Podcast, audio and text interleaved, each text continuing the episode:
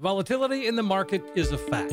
What isn't so clear is what the ups and downs of the market can do to your retirement portfolio. For answers, call Kevin Brooker at 800-975-6717. Kevin is founder and CEO of Silverleaf Financial, and he's been helping people cut through the noise to create a retirement and income plan that can take you all the way through retirement. Call now for your free financial consultation, 800-975-6717. Today's market volatility can really take a toll on your portfolio. But what if you could lock in your gains and still be in a position to participate in the gains without suffering losses if the market plunges again? That's what Kevin Brooker at Silverleaf Financial can help you achieve. Your no-cost analysis includes a portfolio x-ray showing any hidden fees in your current plan. He'll show you how by claiming Social Security at the right time can make a huge difference in your retirement income. Call Kevin Brooker today, 800-975-6717. Do it today.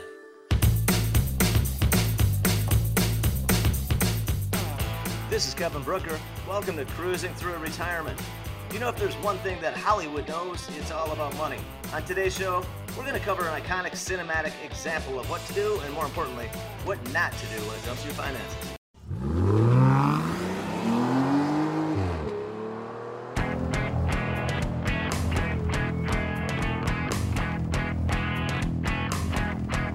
You found Cruising Through Retirement with Kevin Brooker.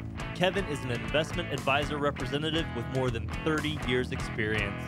He's helped thousands of people cruise through retirement, and he'd be happy to help you too. Stick around for today's adventure on Cruising Through Retirement.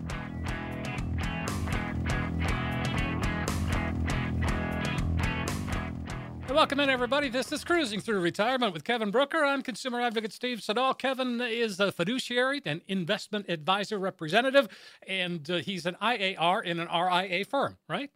Yes, you got it. You got it. And he's an author of The Millionaires Guide to Tax-Free Money for Long-Term Care. Get your copy of the book. It's absolutely free and available at SilverleafFinancial.com. SilverleafFinancial.com. Hey, Kevin, how are you? We're good. We're good. And RIA, for those of you listening, is Registered Investment Advisor. And we do follow the fiduciary and adhere to the fiduciary standard, which is the highest legal standard. Right. That's out there. Yeah, so, well, you're a fiduciary. You're 65, right? That's the, you know. Yes, that is correct. I am a fiduciary. And the thing is, everybody doesn't function as one, guys. So make sure when you sit down with somebody, you know whether they are a fiduciary and are in fact putting your interest first. Very, yes, very important conversation. Very important. Yeah. Well, okay, so you got my you got me thinking here. We're talking about Hollywood and money, and boy, there's a couple of movies, well, several movies actually, that come to mind.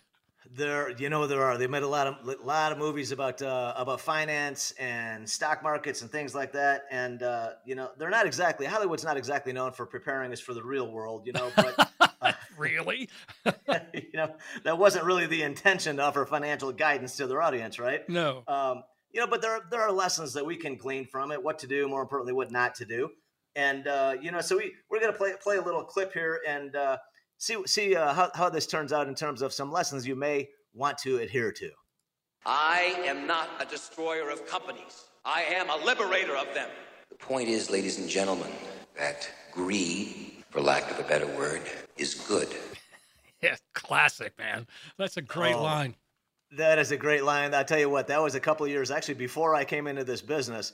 I started in the business in 1990, and that was actually from 1987. Of course, that was Wall Street, right? That was Wall Street. Yeah.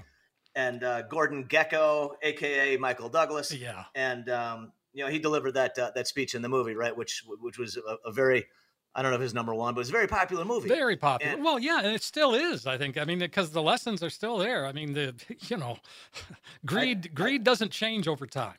No, it doesn't. And you can go back to what the ancient Greek texts and things way back in time where they actually talk about it thousands of years ago. Mm-hmm. And so I think it reminded me of one of the things that my manager told me when I first started in this business. And I started as a stockbroker, and that meant we sold and we recommended stocks, and that's everything we recommended in mutual funds. And but one of the things they always told us is that you got to understand the thing about the stock market is there are very base emotions that drive people's decisions, and those emotions are fear and greed. And that's what drives people buying and selling in the stock market, at least according to this manager. And I do think there's a lot of truth to it. And I think it's something that's important to recognize, you know, like one thing that we used to say when people, like, you've got a stock position, let's say you own some stock and shares are doing well and you made a lot of money with it. And, it was something like, pigs make money, but hogs get slaughtered. That's right. Right. And so you want to make sure you keep the emotions in check. And that's not just, and I'm not just referring to greed, right? Which greed, I think a little bit of greed is a good thing. You know, the desire to make money, I think is a good thing. I think it drives, you could argue that that's a motivator for people going to a job.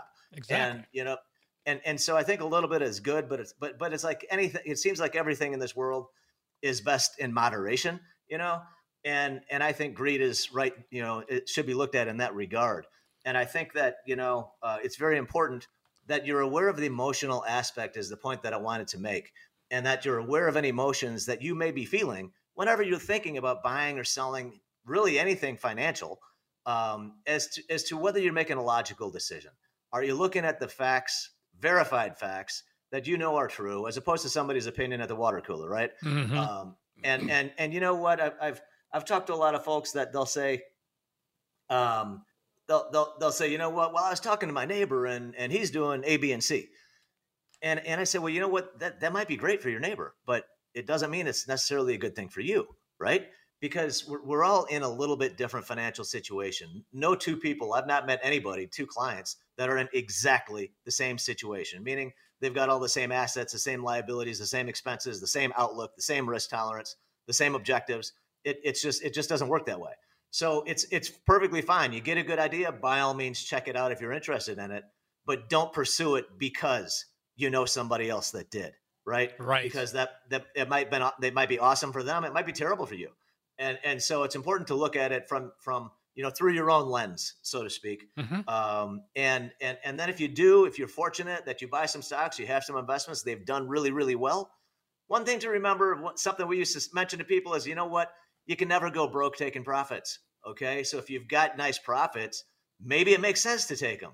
And I'm going to tell you right now, if you have technology stocks and you got lucky enough, you bought them at the end of 2022 or the beginning of 23, NASDAQ and a lot of tech stocks have had a fantastic first quarter.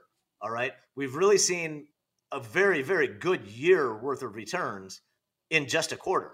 All right. I think Apple is up 23-24% for the year. Wow. That's significant. It's a big move. And that's why I want to tell people, you know, there are strategies you can use, guys, that can protect those profits without necessarily selling.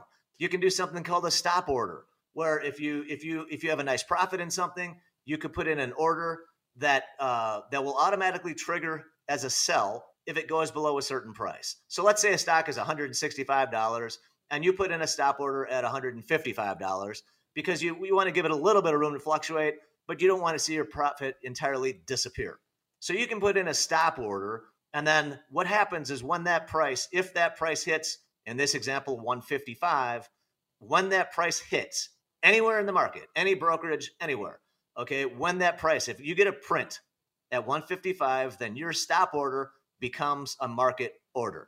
That means it'll sell in queue. In other words, in line, you know, behind the other orders based on the time it was received. Mm-hmm. So it's something that you can do to protect a profit if you're concerned about loot. You know, you don't want to do, you know, what we call round tripping a stock. A round trip is when you buy a stock at, let's say, $100. It works out really well. It makes money. It goes up to 140, and then it comes back down to 100, and you never sold it for a profit. Mm. That's a round trip. I don't want one of those. You don't want to be a round tripper. Okay. No. So that's not what you want. Cause to me, that's one of the worst feelings. You buy something, it works how you expected. You made money with it. It went higher, but you never took the profit. Yep. All right. And so now it doesn't mean, right. The thing is, one of the things that makes investing so difficult is that none of us know where these things are going to go. You don't know where it's going to wind up. You know, you see where it's trading right now. Right. And so it can be hard because sometimes the stop order that I just mentioned, sometimes that example I gave you, the stock's 165, it goes down to 155 where you had your stop order, you could get executed. In other words, that order sell and sell your shares at, 154.5. And then the next day you could see the doggone thing go right back up again, right? Mm-hmm. And that does happen. So it's really important that you take the perspective of a glass half full, okay? Because I've been doing this a long time, and there are some folks that no matter what happens, like if I say, you know what, maybe we sell half, Mr. Jones, sell half of it here, lock in the profits, hold the other half. You know what happens is the guy that's a negative that sees the glass half empty, you know what he's going to say? Sell it all. He's going to wait and look at the price. And if it goes down, he's going to say, well, damn, you should have sold all of it. Okay. And if it goes up, he's going to say, man, we should have hold on to all of it. Why'd we sell any of it? Sure. So there's no win. Okay. There's no way you can win with that situation. So if it's really important to look at, you've got to look at glass half full. All right. Because nobody can time every single trade perfectly. In fact, most people can't even come close to getting the bottom, to buying the bottom or selling the top of a stock or of the market, because it's just virtually impossible to do. There's so many factors that come into play. So focus on whether you're having a good success rate. If you're buying stocks, if you're trading stocks, pay attention to your success rate. Some people call it your win rate. And that means if you put on 10 trades, you buy 10 stocks, how many of them turned out to be winners and how many of them are losers? If at least half of them are winners, right? Then you're making good selections. You just need to figure out how to manage your risk, right? You don't want to sell the winners too soon and hold on to the losers. That's what a lot of people do. Some people say, you know what, that's like cutting down all your flowers and letting the weeds grow. Okay. So that's something else I learned early on is most investors don't ever want to take a loss. I don't know if it's an emotional thing. They just don't want to accept it. All right. But in my view, you're much, much better off. Now I'm referring to individual stocks. Mm-hmm. I personally think you should try to give yourself an idea of how much you're prepared to lose. You know, are you willing to lose 20% on a stock, or 15%, or 50%? I think 50 is too high. You know, a lot of people that trade, they limit their losses to between 10 and 15%. Okay, mm-hmm. Because a 10% loss, you know, you need 11 or 12% gain to make to get back. You know, if you bought it at 100, you sell it at 90. Right now, you need about 11 or 12% to get back to your cost basis. But if you let something develop into a 50% loss, now you got to double your money to get back to break even. All right. Yeah. So I think what's much more successful is manage the portfolio so you don't wind up sitting on any big losses. Keep your losses small and let the winners grow. Let the flowers grow. Cut the weeds before they get too big. Exactly. And, you know, being proactive, that's something that you do for your clients and have been doing since you've got in this business 40 or 30 plus years ago. That's right. That's exactly right. That's exactly right. And guys, I'd be happy to show you the strategies that I use, how I pick them. It has nothing to do with the water cooler or anything to do with the tip that I received. Yeah. Okay. Not at all. All right. I use independent research that I pay for, to be perfectly honest. I pay for the research that I use. I'm not doing anything under the table. Like, you know, there are things that go on in the markets that, you know, some firms, you know, they will, it's paid. They call it pay to play. They pay for order flow. So in other words, you know, they get a payment based on sending all their orders through a certain, you know, XYZ firm. And so, I don't engage in any of these practices, neither do the brokerage firms that I go through. We're looking for best execution. We're looking for the best price possible. And so what I do is I manage the stock portfolios based on independent, objective research. And I use rules, what we call rules-based research. Okay. So I'm not looking for a theme. All right. I'm not looking, you know, for the next great invention, you know, like for instance, with a biotech or pharmaceutical company. A lot of those trade based on hey we think they're gonna get a drug approval, you know, and if they get the approval, then the stock's gonna pop, right. But it, you know, if you've ever tried anticipating the moves of the FDA, okay, good luck. good luck. Yeah. All right. Personally, we use things that we can measure. All right, we want to look at return on equity, return on assets. We look at, you know, earnings per share. Are earnings increasing on a regular basis? Are they beating their earnings estimates? Are you beating the street's estimates? Is revenue growing at a nice clip? Do you have, the other thing I like to look at is what we call a wide moat, as in MOAT. Is there a wide moat around the business? In other words, is this company that you're looking at investing in, do they have a business that everybody and their brother could open up on the street corner, right? That's really easy to get into. It's easy entry. so it's easy to compete with them.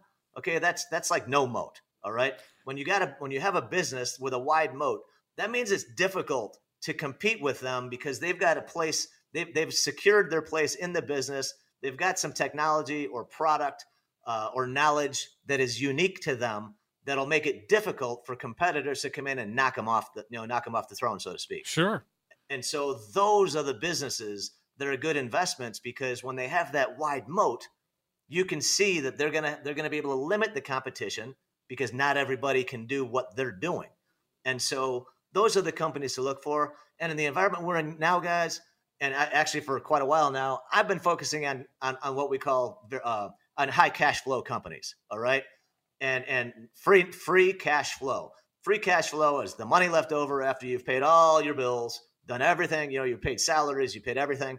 Your free cash flow is the excess money you have left over after you've done all that. Right? Mm. Now the S&P 500 guys, I think the free cash flow yield is something like 4%. All right. Actually, I think it's more like 3-something. I'm saying 4 to be generous. The companies that I focus on have better than 10% free cash flow yield. Wow. Okay. So far greater cash flow than the overall indexes. And they're trading at valuations that are less than half of the indexes. So we look, you know, when you look at the valuation, without getting too crazy technical, but price to earnings, things like that, the market right now is around 18 or 19 times earnings. All right. The companies that I'm recommending are less than 10 times earnings with better than double, sometimes triple the cash flow percentage of companies in the index. So that's what I'm looking for. If that makes sense to you, if you guys understand. So what we're looking for is good fundamentals, solid fundamental business, a strong business with a strong moat, high cash flow. Those are the types of companies that are making money. And I think they'll make money for you too. 800-975-6717, folks. That's the number you can call to reach Kevin. You can also visit the website, SilverleafFinancial.com, and you can connect with Kevin right there on the homepage as well. And you talked about the moat, and I'll tell you what, that's a very interesting image that I have. It makes complete sense. I want to find those. So Kevin, back to what you said, that the only way that you find these things is by doing the research. You got to do the work. And you do it. You do the heavy lifting for us. Oh yes, and it does take a lot of time. There's no question about that. I spent a lot of my time research, going over the research articles, digging deeper into it myself, looking at the numbers, looking at the financials. It does take a lot of time. There's no question about it. But it's time well spent. I think it's time very well spent. And the thing is to me what's difficult for me to understand is the amateur investor that doesn't spend very much time on it. I'm amazed, to be honest, when an individual investor that does not spend much time on it has any success at all, because unless your background is fine, maybe if your background's finance, what I'm getting at is there's a base of knowledge that makes it so much easier that once you accumulate it, you understand these topics, you understand how these things work, and you stay on top of it every day. You're at the forefront of whatever industry you're in. But if you've been doing it for a long time, you've got that base knowledge that you already know all the things about the basics, right? Mm-hmm. So it's much easier to stay on top of the research and look at new developments because you have that big base of knowledge. And so when somebody doesn't have it, that to me seems awful challenging. I think risky. I think there's a reason why folks that have professionally managed accounts, research shows they typically outperform those do-it-yourselfers. Right. And I think it's because of all these things that we're talking about. It's very difficult to make money consistently. It's one thing to pick a stock here and there and make money with it. What's hard is to do it consistently year in and year out. Mm-hmm. That's where the challenge comes in, and that's why I think a good advisor is going to make you far, far more than he or she charges you in any fees. Well, yeah, I just saw a statistic. I think it was like, if you work with an advisor, your average return is at least, I thought, what is it, 3%? Or maybe it was more than that. I've seen the research that shows about a 3%. Yeah, 3%. Advantage. Well, again, when you start talking about a retirement and you know a nest egg, 3%'s a lot. Oh, it's a huge number when you start extrapolating that over many, many years. Yeah, that's what I mean. 3% extra over 10 years, 15, 20 years is an enormous amount of money. And so I think you do yourself a favor to at least sit down with some advisors, talk to them, see what they're about, you know, see if they're a good fit. One of the things I like to do, one of the reasons, guys, I like to do the podcast is, you know, I've done the seminars and the radio shows and all these things. And I think those are good opportunities when you can listen to somebody, see what they talk about, see how they talk. I think it's going to give you a good idea of what they're about, and that'll help you figure out whether they might be a good fit for you. That's why I do it, because I think it's a no pressure way. You know, you can sit down and listen to a podcast anywhere at any time. You have access to the internet. Sure. And you can listen to it for no charge, no obligation. And it can give you an idea. Does this person sound like somebody you'd like to talk to a little bit more? And so hopefully that's what I'm accomplishing with the podcast, right? As we do them each week. Well, with the podcast, again, that's available wherever you get a podcast, folks, or on SilverleafFinancial.com as well. But I mean, you know, that's the thing. The catalog of podcasts that you have, I mean, is an encyclopedia. And if you're under 40, look it up. Yeah, right. Because I don't know what it is. Yeah, what is that? Yeah, but you know, again, okay, so it's a WikiLeaks. Yeah, right. You know, in paper form. In paper form, exactly. Yeah. Yeah. It's this big book. Yeah. Big book. But again, that's what I mean, because, you know, they're all sort of categorized. You can all see what the topics are. And that's, I mean, again, it's a great way to get some knowledge. And can I ask you something that we haven't talked about in a long time? Yeah, sure. Pure growth? Yes. Pure growth. I'm just curious. We haven't talked about it in a long time. And we haven't talked about it quite a while. I'll tell you, pure growth, guys, is something that I do for some of my clients that are looking for, like the name says, pure growth. It's all stocks. These are stock portfolios that I manage for clients that are looking for high growth. In other words, we're looking for 20% plus per year. Oof. And in the last year, we have not made that. We beat the market slightly, but not by that much, just by a couple percentage points, to be perfectly honest. But if you go back, with the strategy that I'm using, it is rules-based, as I mentioned before. We're looking for companies that are beating their earnings estimates, that are showing knockout numbers, that have tremendous financials and the characteristics we talked about earlier. And what I'm doing is I use a concentrated portfolio of just 5 to 10 stocks. For some clients, I've got some clients that it's their Roth IRA. That's all they have are these stocks in that account. Mm-hmm. Others, we have mutual funds, exchange traded funds, and then we just use a small percentage for stocks. It could be 5, 10, 15%. Is where a lot of my clients are. So for instance, one of my clients, they've got over $1 million in stocks and bonds. And of that $1 million, we put 150,000 towards stocks. We put about 10 grand a piece into them. So that gives us 15 stocks in the portfolio, each about 10 grand. And the other 85% of the portfolio is much more conservative. And so there's a lot of ways you can slice and dice it. But the strategy that I'm using, pure growth with these stocks, when the markets do well, they do much better. All right. As I mentioned, we're kind of neck and neck, slightly ahead of the market in the last year and a half, actually, since the market peaked. But in the good markets, if you go back to 2021, we beat the market considerably by more than 20%. And so the stocks, the stocks are, they do perform against the backdrop of the overall economy. So what I'm trying to say is that when you pick companies that are high growth companies, they will typically do very, very well. When we're in a rising market, they're going to rise considerably faster than the overall indexes. But when the markets are kind of going sideways and aren't doing that great, then we kind of get the same sort of lackluster performance as the rest of the market. And that is 100% honestly, what is happening. And I will tell you, I mentioned it maybe a couple of weeks ago, Steve, that the markets were looking much better. And if you look at the charts, anybody that looks at charts out there, the markets look so much better now than they did a few months ago. It's got me questioning all of the bears out there. There's a lot of people that are bearish. A lot of analysts and strategists have been saying, market's going down. And I'm wondering if we have a counter trend move here. Maybe there's so many people on the bearish side that maybe it's actually a time to be bullish. So all depends on your strategy and your risk tolerance.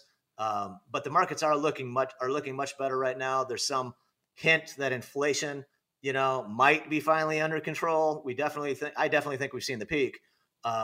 It's questionable how many more rate hikes there are going to be. All right. Gold has been breaking out to new highs in international stocks. International stocks are something I'm going to now, as well as emerging markets. Oh, wow. Okay. So what catches your eye with the emerging markets? Well, it's the strength of the dollar. When the U.S. dollar starts to get weak, that's really a big tailwind for emerging markets. And if you look at, for instance, European stocks, developed European countries, the valuation is much lower than it is here. Like I mentioned, the valuation 18 or 19 times earnings here. Most analysts think that's fairly valued or perhaps a little richly valued. If interest rates are going higher, it does function against interest rates. So when interest rates are really low, bonds become less attractive. And the theory is that stocks can support a higher valuation because they're the old Tina, there's no alternative. Mm-hmm. But when interest rates are higher, let's say the 10 years over 4%, that's when a lot of people look at that and say, you know what, I'm good with 4% or 5%. I don't need to take the risk of stocks. And so then you got a valuation that's lower. A fair valuation is considered to be lower. So you can't really look at one without looking at the other. Mm-hmm. But these are the things that I do or any good advisor is going to be taking a look at. But as interest rates surprisingly have come back down, that's why a lot of the big tech stocks have been rallying. Been going back up, yeah. Well, exactly. So are we looking at, even housing? Mortgage rates have dropped a little bit too. Yeah, I think they've actually been dropping for 4 or 5 weeks in a row. Right. So which is great for anybody borrowing. It is great to see interest rates go down. Mm-hmm. One thing that I do want to talk about on the mortgage side, I would encourage everybody to really look at your mortgage statement and focus on how much interest you're paying every month. Just be aware of it, okay? Because I think a lot of people are paying far, far more in interest than they have a clue. They really, I don't think most people look at it. I think most people just look at the payment. Yeah, I think they just look at the payment, and so it, most of us have to have a mortgage. I personally looked forward for a very long time to paying mine off, and it's very freeing when you get to that point. But I would encourage, anybody, like when you get your next raise, try not to spend any more money. Don't go out and buy a new car, please. And if you got to buy a new car, get a used one. Okay, get a new used one. All right. When you realize how quickly cars depreciate from a financial perspective, it's a terrible move. Now, there's no question safety features and technology have come a long way. Well, we're not talking about a 1975 Vega here. No. We're talking about a late model used car. That's right. I'm talking about a late model used car. And I'll tell you what, guys, both me and my wife, our cars are 20 years old now. I drive a 2003 Lexus, and she drives a 2003 Denali SUV. And they're still, well, my car is in much better shape than a truck, but they work. They're perfectly good. They're perfectly reliable. And a lot of people can't even tell my car. They're amazed when I tell them how old it is. Yeah. So I think if you take good care of it, you don't need to waste money on getting a new car. All right. I'm seeing folks that are taking out 6- and 7-year loans on cars, and I think that's a bad move. I think it's a bad move, and I think if you need to take out a loan of that length, maybe consider buying a cheaper car. Yeah, maybe so. Yeah, because people are just spending too much money on interest, and that's a big reason why they can't save more. And so I think if we focus more on paying yourself first instead of buying the new car first or buying a new house or something like that, I think you'd be much better off over time. Yeah. All right. So we all know on a quick other topic, I did want to mention, we're seeing a lot of fake news all over the place, right? Yes, you can't tell what to believe. We're seeing it everywhere. And I blame social media, by the way. Oh, you and me both. Yeah. Oh gosh. I think social media is one of the key villains in what's caused a lot of the turmoil that we've had in this country in the last several years. Couldn't agree more. And I would like it to see reined in a little bit, mm-hmm. I don't know the answer, but we're seeing a lot of things out there that are hard to know whether they're true or false. Right. Right. And one of the myths that I've seen repeatedly is that long-term care insurance is expensive. Excuse me. And it's use it or lose it. And it is true. Standalone long-term care insurance for somebody in their, let's say 55 years old, can run $2,000 to $2,500 a year, depending on your health. That would provide you the best coverage. All right. But it's an expense that you may or may not benefit from, because like any insurance, if you never have an accident or you never have a problem with a storm and you tear the roof off your house, you're never going to benefit from that homeowner's insurance either. Right. Right. The reason why we buy insurance is to transfer the risk to the insurance company. So when you have homeowner's insurance, you're paying the insurance company to cover the risk in case some horrible thing, storm comes through and messes up your house, that they will cover it and they will repair it, right? That's what you're paying for. It's the same principle with health insurance, and it's the same principle with long-term care insurance. You're paying the insurance company to take the risk that if you need care from a facility somewhere in the future, that they're going to pay for it, or that they're going to pay a piece of money toward it, right? Mm-hmm. And so it's another way to manage your risk. And by getting some form of long-term care insurance, guys, what you're doing is you're reducing the risk to your portfolio, to your investments, because if you have long-term care insurance, that will help you pay for it if you should need it. In other words, you won't have to sell your portfolio or sell your investments or use your cash, as much of it, to pay for it. Right. And the good news is that there are policies out there that I can show you how we can take your existing assets and we can position those to cover long-term care if you need it. But guys, if you don't need it, you don't lose a dime. You don't lose anything. You keep the money. It's all yours. You use it yourself, or you can leave it to a beneficiary. But if you have to use it for long-term care, I can show you how to do it on a tax-free basis. Oof, I like the sound of that. Right? That'll save you 20 or 30% right there if you're a high-income person. No kidding. All right. So by all means, go to the website, SilverLeafFinancial.com. Homepage has got the book. All you can do is fill out a little, put a little tiny couple pieces of information, and I'm happy to send you the book free of charge. So, and again, what you just talked about, the alternatives to traditional long-term care, that's talked about in the book. It is. Yes, it is. That's one of the things that we do talk about in the book. We talk about the different ways you can cover it, from the traditional long-term care insurance, standalone traditional policy. Sure. To the alternatives. We call them, some people call them hybrid policies, that you can put together a policy. It could be a fixed interest policy where you're on fixed interest and it's got a long-term care feature to it. Or it could be a life insurance policy where you have a life insurance policy that also has long-term care coverage. So there are different ways of doing it. And there's actually some index annuities now have come out that have long-term care riders. No kidding. So yes, those are just not a lot. They're just coming out. There's one that I'm aware of now. Huh. And so there are different ways to do it, guys, that you don't lose the money. It doesn't have to be use it or lose it.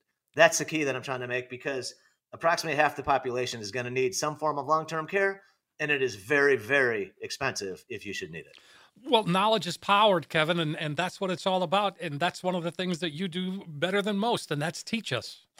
Oh, yeah, I appreciate that. I appreciate that, Steve. And guys, yeah, by all means, the book, the book is free. There's no charge or obligation. I'm happy to send it to you, or I can email it to you, however you prefer, or we can do the hard. If you prefer the old, paperback, we've got that too. So, but take a look at it. The knowledge is only going to help you. The knowledge certainly won't hurt you.